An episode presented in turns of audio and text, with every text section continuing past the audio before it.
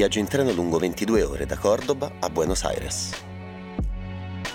Artisti, performer, ballerini, mescolati a un pubblico in parte complice, in parte inconsapevole.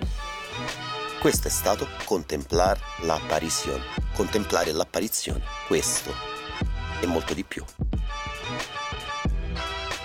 Un tentativo di abbattimento della quarta parete, il ritorno a un mezzo di trasporto, il treno, che ha un ruolo fondamentale nel processo creativo di un paese come l'Argentina, stigmatizzato e tabuizzato durante la pandemia, che spalanca la riscoperta del valore della lentezza.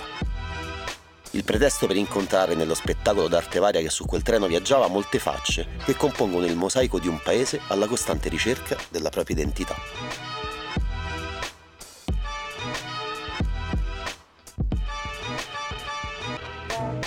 Un'antropologa violinista intersessuale, ballerini di strada, lo humor cordobese, le lotte ambientaliste per salvare la pampa, batallas de gallos, fabbriche di palloni di calcio in disgrazia, viaggi a Rebur e circoli carnici che si chiudono.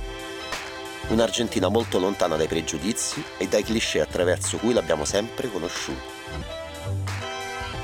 Un'Argentina che è un'apparizione e noi altri, noi altri, a contemplarla.